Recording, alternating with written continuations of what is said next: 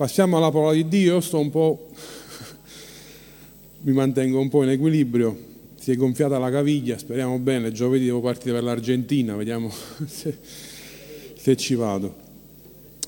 Stamattina vorrei uh, parlare di un tema che uh, il Signore ha messo nel mio cuore ieri notte. Eh, operatori di pace in una cultura divisa e polarizzata. Stiamo vivendo un momento storico, ma già da diversi anni, ma le cose sembrano eh, che aumentano sempre di più, molto particolare. Spero che siete svegli a livello spirituale per quello che accade, non guardate le notizie al telegiornale giusto per, ma siamo in un momento molto particolare. Ci sono delle tensioni politiche e sociali a livello mondiale molto tese, basterebbe un errore minimo da far scoppiare la terza guerra mondiale su come stiamo, non per mettervi paura, eh, ma le cose sono molto, molto serie. E la Chiesa è chiamata a fare la sua parte, logicamente a pregare, abbiamo già pregato per Israele, per Gaza, per la Palestina e per tutti gli altri conflitti che ci sono, questa fa, fa parte del nostro della nostra parte come Chiesa, ma c'è qualcosa ancora anche di più che possiamo fare. Come vedete qui, noi viviamo ormai in una società molto divisa, polarizzata, questa parola, giusto per chi non la conosce, è un termine, vuol dire quel processo psicosociale che conduce a una progressiva e graduale modificazione dei propri atteggiamenti a favore di posizionamenti e opinioni sempre più estreme. Lo stiamo vedendo un po' in mezzo a noi, intorno a noi, le persone cominciano a prendere posizioni politiche, sociali sempre più estreme. Ci sta un'estremizzazione incredibile attorno a noi. Questo è dovuto da tantissimi fattori e viviamo in una società anche che è molto divisa. Ci sono guerre, a parte le guerre che vediamo, ma ci sono guerre nelle famiglie, guerre fra le etnie, guerre per la questione dell'immigrazione, guerre di persone contro persone, etnie contro etnie, eccetera, eccetera, eccetera. Viviamo una società che scende in piazza, chi contro a quell'altro, chi contro a quell'altro, si grida, si fa, si usano termini e paroloni molto offensivi, anche i nostri politici, politici spesso in televisione usano attacchi molto forti verso l'altra parte, colpa tua, è colpa mia, si, ci sta un momento di grande divisione sia a livello nazionale come Italia, ma un po' a livello mondiale. E tutto questo non ci aiuta a comprendere i tempi che viviamo, ma anche un altro nemico grande è proprio sono i social media, Facebook, Instagram, tutte queste cose qui dove la gente si scanna proprio, si uccide. Basta leggere a volte i commenti sotto alcuni post, le persone fanno guerra l'uno con l'altro e sembra quasi che lo schermo tolga anche la personalità alle persone. Diventiamo più aggressivi anche di quello che forse faremmo di persona. Infatti c'è un termine che viene chiamato la bolla di filtraggio, che purtroppo è il grande problema di Facebook e tutti gli altri, Google, tutti questi grandi motori di internet, eccetera, eccetera. Loro ti fanno vedere e ti fanno comprendere solo quello che ti piace a te mai ti fanno vedere l'altra parte, difficilmente, perché hanno imparato quello che ti piace, hanno imparato quello che ti piace ascoltare e ti propongono sempre le stesse cose. Difficilmente ti fanno ascoltare anche, la controparte. Perché? Perché cercano di tenerti sempre più tempo lì e se vedi cose che ti piacciono rimani lì e stai lì a commentare, stai lì a leggere, eccetera, eccetera, eccetera. E tutto questo sta creando una situazione a livello nazionale molto complessa le persone per niente scattano e litigano. Le persone per niente scattano e si picchiano. Le persone per niente eh, perdono il temperamento e sono aggressive. Io non mi ricordo, ho 40 anni, ma le notizie di persone che distruggono gli ospedali perché all'improvviso succede qualcosa, non le avevo mai sentite da quando sono piccolino, difficilmente, ma oggi sembra quasi ogni settimana persone vanno in ospedale, qualcuno si sente male e la famiglia distrugge tutto il pronto soccorso. Oppure per strada Un minimo basta ormai, che devi stare attento a come guidi e come ti comporta, la gente scende, spacca auto, c'è una divisione, c'è una rabbia costante, c'è una polarizzazione dei sentimenti, la gente è diventata aggressiva nella nostra società. Vero o non è vero? Noto solo io eppure lo notate anche voi? Alcuni sociologi stanno cercando di comprendere tutto questo da dove proviene, una delle ragioni, non è l'unica, ma una delle ragioni è che le persone sono sempre più isolate. C'è una solitudine gigantesca in Italia, persone che vivono sole.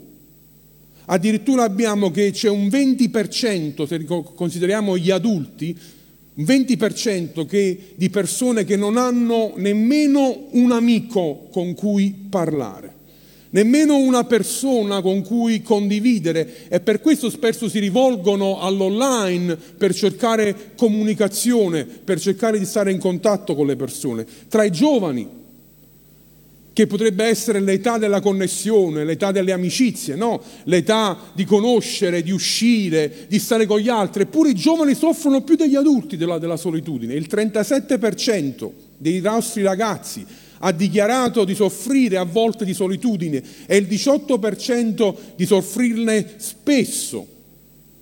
E molti sociologi e molti studiosi stanno dicendo che questo isolamento che è stato forzato durante il Covid, ma adesso continua a causa delle paure delle persone, a causa della difficoltà di entrare in connessione con gli altri, tutto questo sta portando alle persone a radicalizzarsi nelle loro opinioni a prendere un estremo rispetto a un altro, a crescere una forte rabbia dentro di loro. Non a caso abbiamo un'esplosione di antidepressivi, abbiamo un'esplosione di quelli che sono i farmaci per l'ansia.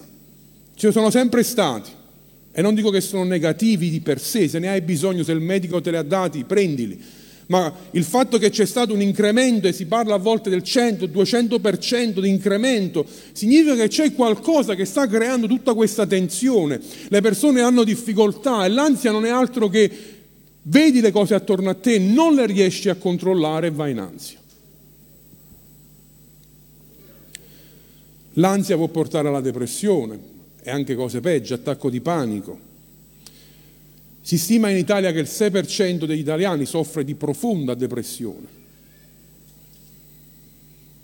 La solitudine, la paura, la paura della morte, delle malattie, sta creando una società molto isolata, molto divisa, ognuno per fatti suoi, molto narcisista, molto egocentrica, penso solo ai fatti miei, penso solo al mio benessere e non ci rendiamo conto che più facciamo così e peggio è. Più pensiamo al nostro e peggio ci andrà. Più pensiamo a coltivare solo la nostra parte senza condividere con gli altri, perché qualcuno ha detto che l'amore vero è quello condiviso, che la felicità vera non è tale se te la tieni per te, ma la felicità vera è quella che condividi con altre persone. Ma facciamo tutti una grande fatica, aumenta sempre di più il discorso del noi e loro, questa divisione, no? Noi e loro. E questo loro sono sempre quelli che a causa loro va tutto male. I nostri nemici, a volte leggo anche sui social, alcuni sembrano quasi Batman. Parlano di nemici, parlano di... ma che, che, che, che ti è successo? Sembrano questi supereroi che hanno tutti che vengono contro di loro, a tutti quelli che sono gli invidiosi, parlano, ma a chi stai parlando? A te che mi invidi, a te che quest'altro, a te quell'altro, tutti i miei, quelli che mi vogliono male, tutti i miei nemici, ma che cosa stiamo creando? Che tipo di società sta uscendo fuori da tutto questo? Sapete, è facile trovare un capo espiatorio e dire tutti i problemi della nostra nazione a causa del governo che c'è adesso, o quello che ci stava prima o a causa degli immigrati, o quelli invece che non vogliono far vedere gli immigrati, o a causa del reddito di cittadinanza, o quelli che lo vogliono togliere il reddito di cittadinanza, o causa del problema è Israele, oppure no, il problema è la Palestina, no, il problema è Putin, no, il problema è questo e quell'altro. E quando metti questi argomenti in mezzo la gente si scalda. Quanti amici abbiamo perso a volte su, su questi tipi di argomenti? Persone che pensano no, sei troppo radicale, oppure no, sei troppo poco radicale, dovresti prendere una posizione più dura, no, sei troppo leggero su queste cose. Ci stiamo polarizzando un po' tutti quanti, per non pensare a quello che tutti quanti noi pensiamo che la Chiesa dovrebbe fare in queste situazioni. Noi e loro diventa sempre più marcato. Le persone non si uniscono più perché si vogliono bene, le persone si uniscono perché hanno un nemico comune. Le persone si uniscono perché abbiamo lo stesso nemico e si scagliano contro le persone pensando che se finalmente non ci sono più quelle persone, allora abbiamo risolto il problema nella nostra nazione. Si scagliano contro questo e quell'altro, c'è sempre questo noi e loro, noi e loro. E se il loro viene rimosso, allora finalmente le cose andranno bene. In questo caos totale, che non è solamente del ventunesimo secolo, ma lo era e lo è stato per tanti anni, anche nei tempi antichi, arriva Gesù Cristo, che dice ama i tuoi nemici, benedici quelli che ti perseguitano. Arriva Gesù e dice non c'è amore più grande di quello di dare la sua vita per gli amici. Arriva Gesù e non solo prende un gruppo di persone e le salva, ma non viene solamente a salvarci come individui, ma lui viene a creare una nuova famiglia che è multiculturale, multietnica e multigenerazionale. All'interno della famiglia di Gesù ci stanno tutti. Lui non fa il noi e il loro, per Gesù c'è solo il noi in lui. E questa nuova famiglia, che è la Chiesa, l'Ecclesia, quelli chiamati fuori, riscattati dal sangue di Gesù, hanno il compito di dimostrare a questo mondo che c'è un modo di vivere diverso. Lo scopo di Gesù non era solamente la salvezza, anzi, lo scopo principale di Gesù era creare un popolo, il popolo di Cristo, i seguaci del Messia, una famiglia, il corpo di Cristo lo chiamerà l'Apostolo Paolo, dove lui è la testa e noi tutti gli altri siamo i membri del corpo, fratelli e sorelle. Gesù stesso lo dirà, chi è mio fratello, chi è mio padre, chi è mia madre, se non quelli che fanno la volontà del mio padre, quelli che sono stati riscattati, quelli che sono stati lavati, quelli che fanno parte della chiesa, della famiglia, sono miei fratelli e mie sorelle. Una famiglia che non è unita dal sangue umano, dalle parentele, ma una famiglia che è unita dallo Spirito di Dio. Lo dicevo anche all'insegnamento che ho fatto martedì. Alcuni di noi umanamente non avremmo niente in comune, non saremmo mai potuti essere amici in questa vita, perché siamo così diversi. Io non avrei mai scelto voi, voi non avreste mai scelto me, ma in Cristo c'è un nuovo collante che ci unisce come famiglia.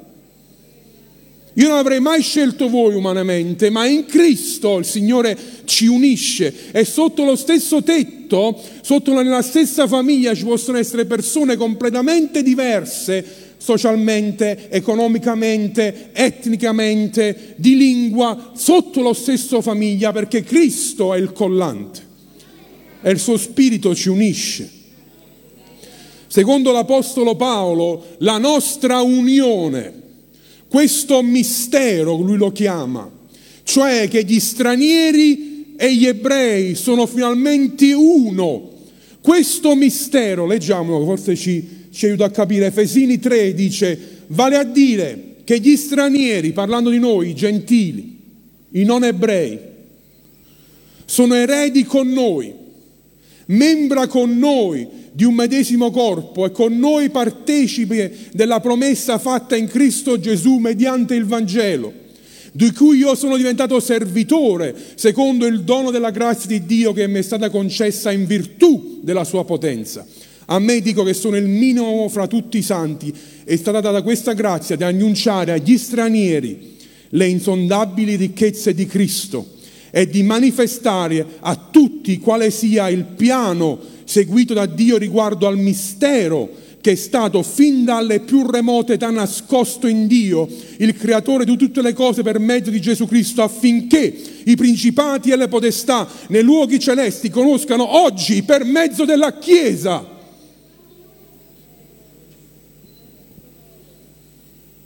la infinitamente varia sapienza di Dio, secondo il disegno eterno che Egli ha attuato mediante il nostro Signore Gesù Cristo, nel quale abbiamo la libertà di accostarci a Dio con piena fiducia, fiducia mediante la fede in Lui. Che cosa sta dicendo Paolo?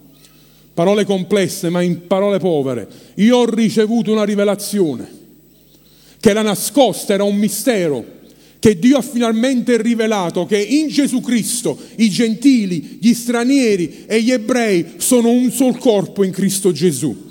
Ogni tribù, ogni popolo è tutt'uno e questa unità che è la Chiesa, quando si manifesta è una minaccia alle potestà e ai principati che sono questi dominatori delle tenebre che ispirano il razzismo, ispirano le divisioni, ispirano le guerre, ispirano i genocidi e in mezzo a tutto questo la testimonianza della Chiesa è la controrisposta di Dio. È la nostra unità che fa tremare l'inferno. Non tante altre cose che a volte pensiamo che possano farci fare e essere una minaccia, è la nostra unione nel mistero di Cristo, oggi rivelato, che siamo una famiglia. Questo, se il mondo lo percepisce, è rivoluzione. È rivoluzione. Mentre c'è l'odio, nella Chiesa c'è l'amore e l'unità. Mentre c'è l'egoismo, nella Chiesa c'è il mutuo supporto gli uni verso gli altri. Questa è la risposta al tempo che stiamo vivendo. Vi ricordate la famosa torre di Babele? Quando i popoli si unirono perché volevano fare una torre e raggiungere Dio. Fu il primo tentativo che continua di ere e di ere di togliere Dio dalla società e mettere l'uomo, la potenza umana al di sopra di ogni cosa. Dio scese e confuse, li divise. E le lingue diventarono per la prima volta mezzo di divisione. Ma poi dopo migliaia di anni c'erano 120 persone sull'alto solaio e delle lingue scesero e quelle lingue non dividevano ma univano. E la gente sentiva parlare nella loro lingua natia delle cose di Cristo. E per la prima volta c'erano diverse razze, diverse tribù, diverse etnie che nello spirito si univano. Questa è la risposta di Dio ai tempi che stiamo vivendo. La Chiesa unita. La Chiesa unita, sia locale che quella più allargata, ma inizia dalla Chiesa locale, nella nostra realtà, nella nostra famiglia. Io non posso parlare a tutta la nazione, ma posso parlare a noi.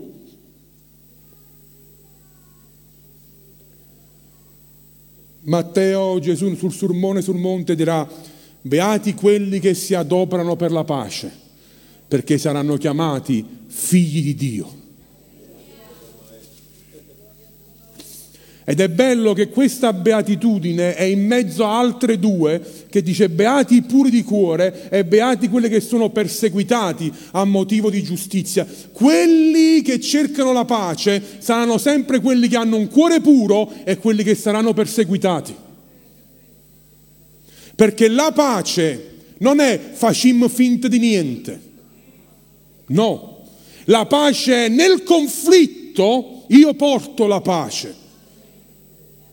La pace non è si menapolo paesano, scordiamoci il passato. No, no, non è questo. Vallo a dire a Gaza o a Israele una cosa del genere. Non se lo scordano il passato. Ma la pace è che nel mezzo del conflitto ci adoperiamo per portare la pace. Beati, felici sono quelli che si adoperano per la shalom, per la irene, per la pace loro sono i figli di Dio. Un figlio di Dio è colui che ha pace nel cuore ed esprime la pace nelle sue relazioni, nel mondo che vive attorno a lui.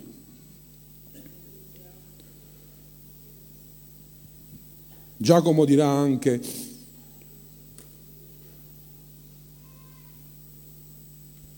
Versetto 15. Questa non è la saggezza che scende dall'alto, ma è terrena, naturale, diabolica. Infatti dove c'è invidia e contesa, c'è disordine e ogni cattivazione.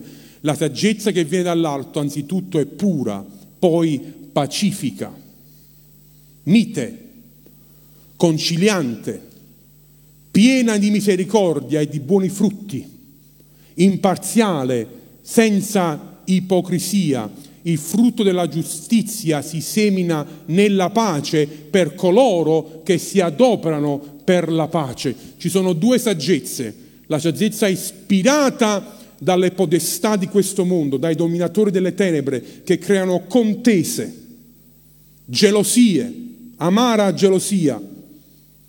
E poi c'è la, la saggezza che viene dall'alto, che è mite, che è mansueta, che è gentile e che in tutto cerca prima di ogni altra cosa la pace. Quale saggezza ci sta ispirando? Con molta franchezza, se la tua attitudine è sempre di guerra verso le persone, ti stai facendo ispirare non da Cristo, ma da altri, da altre entità che gestiscono la cultura di questa società e di questo mondo. Ma noi siamo chiamati a essere nel mondo, ma non del mondo, noi siamo la controcultura.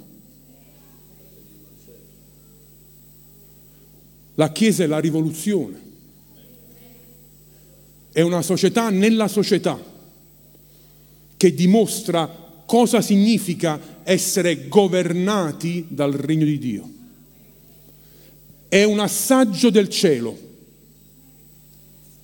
di quello che un giorno sarà completamente, oggi nella Chiesa dovremmo già assaggiarlo.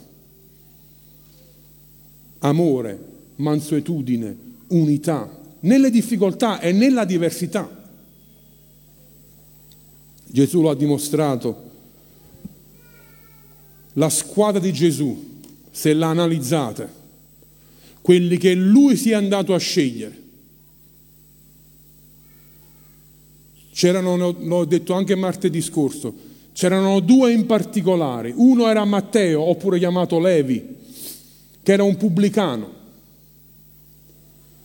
era uno che lavorava per gli oppressori. Sapete, il popolo di Israele al tempo di Gesù era sotto i romani e i romani li schiacciavano, in modo particolare quello che bruciava molto erano le tasse. Alcuni studiosi parlano dal 70 all'80% di quello che tu guadagnavi andava in tasse. Immaginate, ogni 1000 euro 800 andava ai romani. E poi c'erano questi pubblicani, queste persone che non erano romane, ma erano del popolo di Israele, ma che lavoravano per Roma e facevano quelli che raccoglievano le tasse. E molti studiosi sono d'accordo che queste persone si arricchivano perché oltre quello che il governo romano richiedeva, loro mettevano la loro aggiunta. A loro non interessava ai romani, l'importante è che arrivava quello che doveva arrivare. Queste persone si arricchivano e nessuno poteva toccarle perché dietro di loro c'era l'esercito romano, avevano le guardie. E nessuno osava contraddire quello che i pubblicani dicevano perché se ti mettevi contro il pubblicano ti mettevi contro Roma, se ti mettevi contro Roma ti mettevi contro l'esercito romano che era ben conosciuto per le sue strategie di guerra, era un popolo che non perdeva. E questo era Matteo, quello che poi ha scritto il Vangelo chiamato anche Levi in altre parti. E insieme nella squadra di Gesù c'era un altro chiamato Zelota, Simone, che apparteneva a tutt'altra cosa, diciamo l'estremo opposto di un pubblicano. Erano quelli che erano organizzati anche con violenza e forza militare per attaccare i romani. Facevano una guerra molto nascosta. Alcuni di loro portavano dei piccoli coltelli nella tunica perché durante le feste, durante i momenti dove c'era folla, andavano za, e colpivano i romani alla gola, al petto e si, poi dileguavano nella folla, facevano questa guerra nascosta erano tra il popolo ma non si sapeva chi erano. E questo era Simone, faceva parte di questo gruppo e per Simone un tipo come Matteo era un nemico, era uno da uccidere.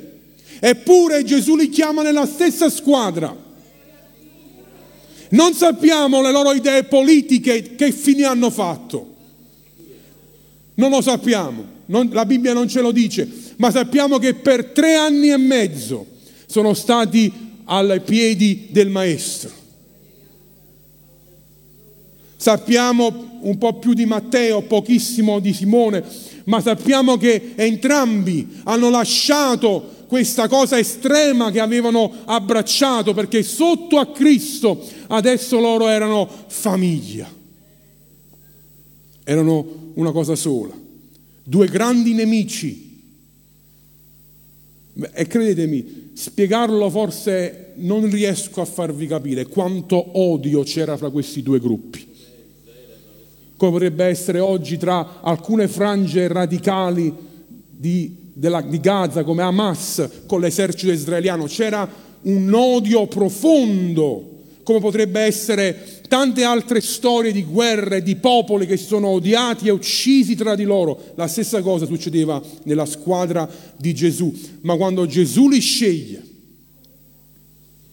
io non l'avrei mai scelti due così nella mia squadra, ma Gesù sì, perché è Lui che li sceglie, è Lui che andrà a chiamare. E poi c'erano i figli del tuono nella sua squadra, Immaginate due, una, due, persone che vengono chiamate i figli del tuono. Immaginate che caratterino che tengono. E un altro Pietro che porta sempre con sé la spada, che taglia un orecchio a uno che cerca di prendere Gesù, che parla sempre, si butta sempre in mezzo, fa grandi dichiarazione per poi perdersi cinque minuti dopo. Tutti questi sono nella squadra di Gesù. Lui li sceglie 12 uomini per rivoluzionare il mondo, culture diverse, e poi prende dei pescatori, gente poco istruita, non come le pescherie di oggi che sono super lussuose all'epoca era, molto, era un lavoro molto basso, faticoso, ma non riconosciuto come un lavoro importante. Era il lavoro del popolo, la gente povera. Gesù sceglie questi uomini nella sua squadra e insieme formano gli apostoli. Paolo dirà su cui pietra di Gesù, sono il fondamento insieme ai profeti. Dodici che noi non avremmo investito niente, forse in uno o due, uno era un dottore, forse avremmo investito su Luca, ma tutti gli altri, la maggior parte. Chi guerrafondaio, chi lavorava per i romani, chi era pescatore, Gesù investe e trasforma questi dodici in dodici rivoluzionari che cambiano il mondo conosciuto dell'epoca. Dodici uomini che trasformano usati dal potentemente allo Spirito di Dio, la società di quel tempo. Amen. Qual è l'arma potente che abbiamo oggi? Nel modo pratico per manifestare che siamo famiglia a questo mondo che muore, ma anche tra di noi. È una parola che approfondiremo anche martedì all'insegnamento, ma si chiama ospitalità.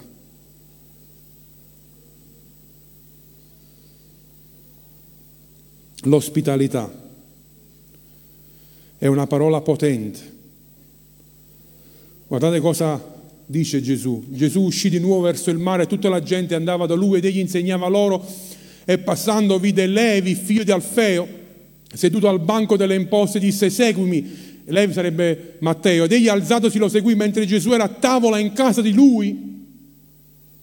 Molti pubblicani e peccatori erano anch'essi a tavola con lui e con i suoi discepoli, poiché ce n'erano molti che lo seguivano, gli scribi che erano tra i farisei, vedutolo mangiare con i pubblicani e con i peccatori, dicevano ai suoi discepoli, come mai mangia e beve con i pubblicani e i peccatori?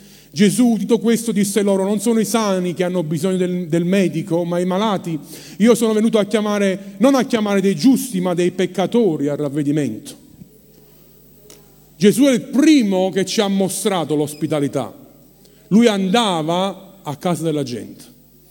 Così tanto, così tanto che lo chiamavano l'amico dei peccatori. Ma di quali? Dei peggiori dei pubblicani e delle prostitute. Gesù andava a mangiare con loro, impensabile per un maestro, un rabbino del tempo.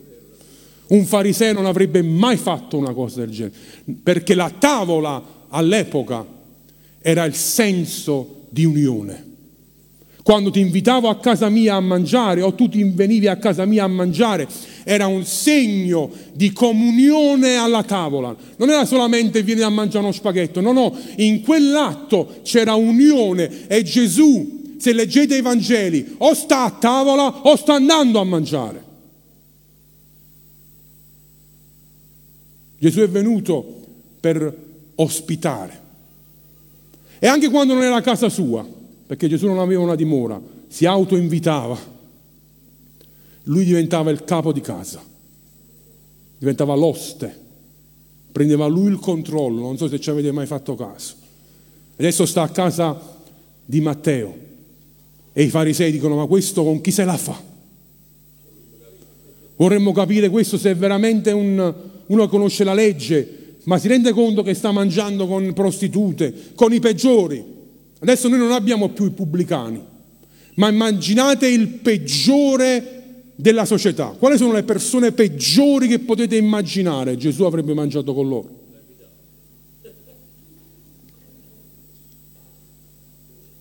L'ospitalità è potente. Il pranzo era molto importante. Univa o divideva, come succede spesso oggi. Se sei invitato unisce, ma se non sei invitato divide. E anche oggi abbiamo dei ristoranti dove solo alcuni possono andare perché sono così costosi che la gente media non ci può andare. E altri che sono più del popolo ci dividono anche i posti dove mangiamo.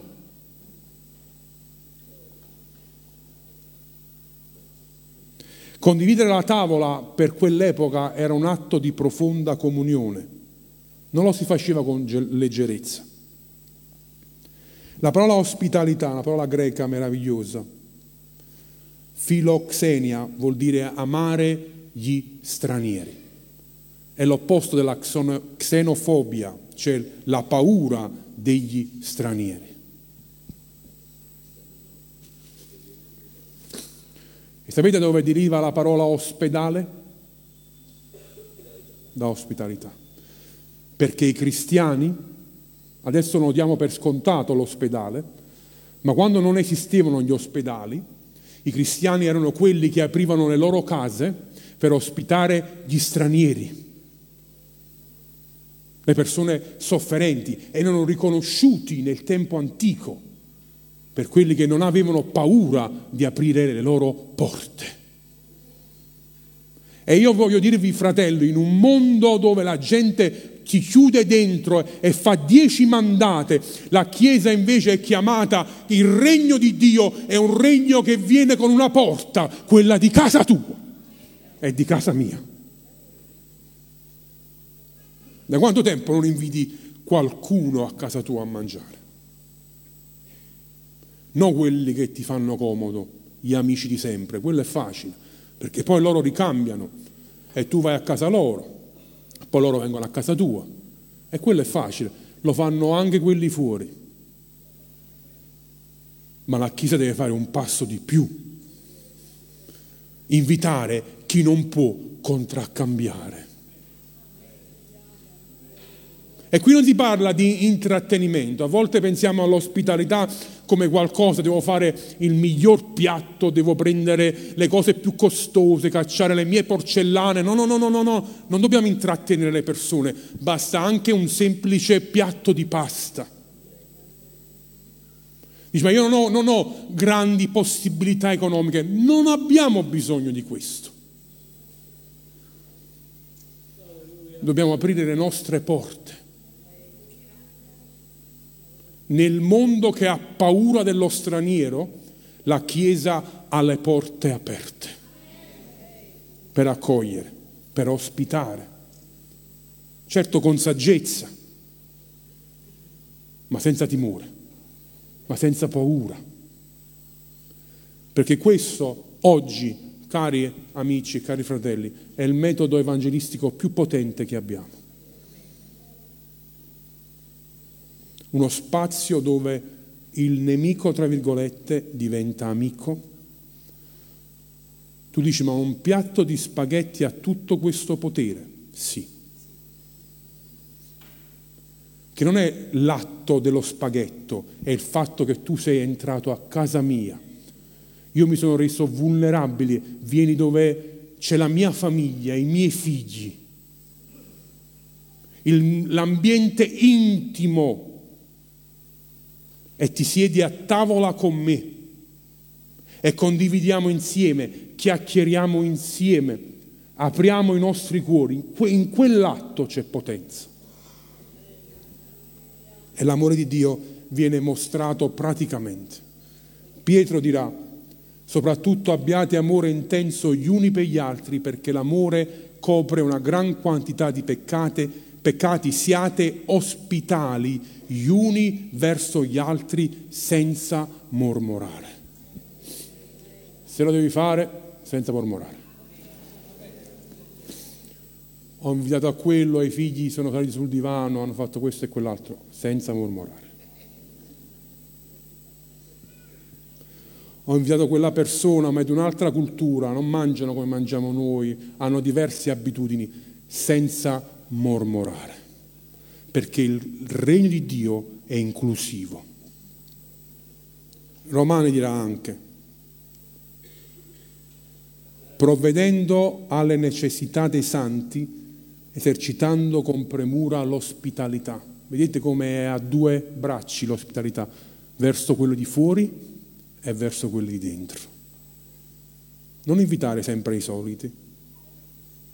Invita qualcuno che non hai mai invitato che fa parte di questa Chiesa e forse solo non si è ancora integrato, perché non essere tu l'agente di integrazione? Aprendo la tua casa, bella o brutta che sia, non è questo quello che ci interessa. Che tu sappia cucinare bene o no, puoi migliorare. Fa sempre piacere mangiare un buon piatto, ma non è questo. E l'ultimo verso, e vado alla conclusione se la band vuole venire, Ebrei 13 dice l'amore fraterno rimanga tra di voi. Non dimenticate l'ospitalità, perché alcuni di voi, praticandola senza saperlo, hanno ospitato degli angeli. Questo verso per molto tempo avevo interpretato come se lo straniero era l'angelo che tu inviti a casa tua, ma non, non è così, almeno per quello che io posso capire. Non sono le persone che diventano angeli, ma è l'atto è l'atto che tu fai di aprire la tua porta che apre atmosfere spirituali tali che le potenze angeliche vengono mosse.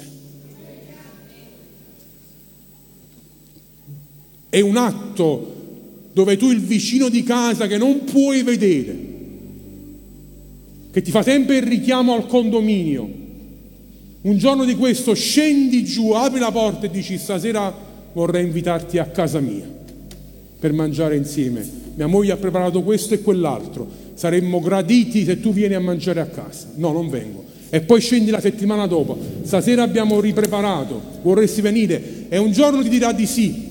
E quando entra a casa tua, muovi nello spirito qualcosa che si rompono queste barriere di inimicizia, di cattività che a volte si creano nel semplice atto di aprire la porta di casa nostra. Passiamo alla pratica quindi. Che cosa possiamo fare? In un mondo diviso e polarizzato. Io che posso fare? Io, Antonio Mora, che posso fare? Io non posso risolvere la questione Israele e Gaza. Io non posso risolvere la questione Russia-Ucraina. Io non posso risolvere tutti gli altri conflitti. Io non posso risolvere la questione immigrazione. Io non posso risolvere la questione economica in Italia. Sperando, preghiamo che Dio metta persone giuste nei posti giusti per queste cose. Ma io non la posso risolvere. Ma cosa posso fare io? Praticamente cosa posso fare? Voglio dare due cose e ce ne andiamo. Da domenica prossima invece di sederti sempre allo stesso posto, cerca nella chiesa persone che sono spesso sole, sedute da sole e siediti vicino a loro. Introduciti. Niente di difficile, niente di complesso. Togliamoci questa colla dal sedere che mi devo sedere sempre allo stesso punto, se no non mi trovo. Non mi preoccupare, si sente bene dappertutto qua. Cominciamo a cercare quelli che vengono ma non sono inseriti, invitiamoli a casa nostra. Sì, invitiamo gli amici, quelli con cui stiamo bene, ma facciamo un passo in più. Individuiamo quelli che non sono ancora inseriti, che si sentono ancora isolati, che forse non hanno famiglia, forse sono single, forse sono divorziati, forse sono vedove Che fai sabato sera? No, io sto spesso a casa solo. Non questo sabato stai a casa con me, con la mia famiglia. Che fai il 24, il 25 di dicembre? Sto a casa solo. No, no, no. Vieni a casa mia. Nessuno dovrebbe sentirsi solo nella famiglia di Dio. Nessuno. dovremmo aprire le nostre porte, aprire le nostre case. I ragazzi che io curo lo sanno. A casa mia possono venire sempre. Non c'è bisogno che avvisano. Basta che bussano e salgono. Perché la nostra porta è aperta. e a volte rimangono anche fino a tardi la sera. E i bambini vanno a dormire, ma la casa rimane aperta. Questa è la rivoluzione. In un mondo diviso, in guerra, in odio, che si estremizza sempre di più, la Chiesa apre le porte, ospita famiglie, amici, stranieri. Questa è rivoluzione. E questo scuoterà l'inferno. Altro che salire sui monti e gridare, noi spodestiamo se la ridono, se la ridono le potestà. Vengono scossi quando la Chiesa è Chiesa, temono l'unità. Perciò sono gli ideatori delle ideologie, degli odi che dividono le persone, sono loro che ispirano il male. Ma quando la Chiesa è Chiesa, è unita, è ospitale nella diversità, nelle difficoltà, nei problemi che possono nascere, ma c'è questo sentimento, il regno delle tenebre viene scosso dalla testimonianza. Vi riconosceranno, dice Gesù, dall'amore che avete gli uni verso gli altri. Alziamoci.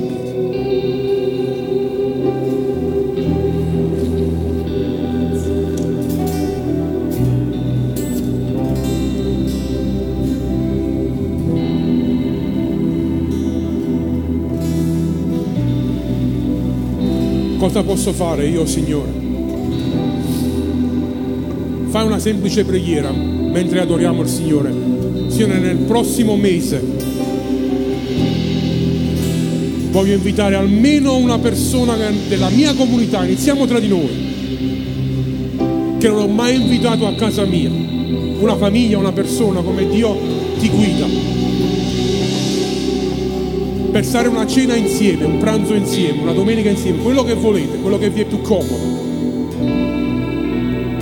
Nel prossimo mese, Signore, fammi individuare persone che sono più ai margini, più sole, oppure persone che umanamente non avrei mai condiviso, ma adesso in Cristo siamo uno. E fai un invito ufficiale. Non dire quando vuoi vieni, no, no, no, dici tale giorno vuoi venire a casa mia?